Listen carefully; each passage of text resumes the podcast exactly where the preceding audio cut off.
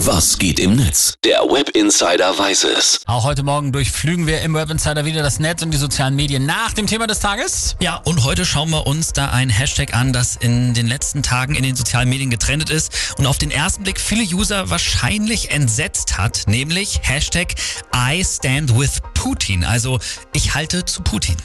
Ja, krass. Es gab ja in den letzten Wochen schon wirklich viele Hashtags, die was mit diesem Ukraine-Krieg zu tun hatten, aber Ja. die meisten waren da ja eigentlich immer gegen den Krieg und gegen Putin. Genau, und dieses Hashtag war jetzt auch genau das, wovor wir auch schon öfter gewarnt hatten, nämlich astreine Propaganda. Allerdings, wie man schnell erkennen konnte, nicht menschengemacht, sondern wirklich von Bots, also von Programmen, die so programmiert wurden, um halt unter diesem Hashtag positiv über Putin zu twittern. Ja, das wundert keinen, dass das irgendwann kommen würde bei dem. Was kann man dagegen tun?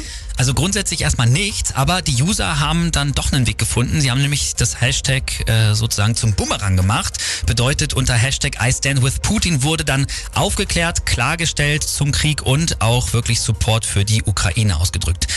Der User Mittenmank schreibt zum Beispiel, ernsthaft, I stand with Putin ist der erste Hashtag, bei dem es so offensichtlich ist, dass da Propagandabots am Werk sind. Das muss echt jedem auffallen.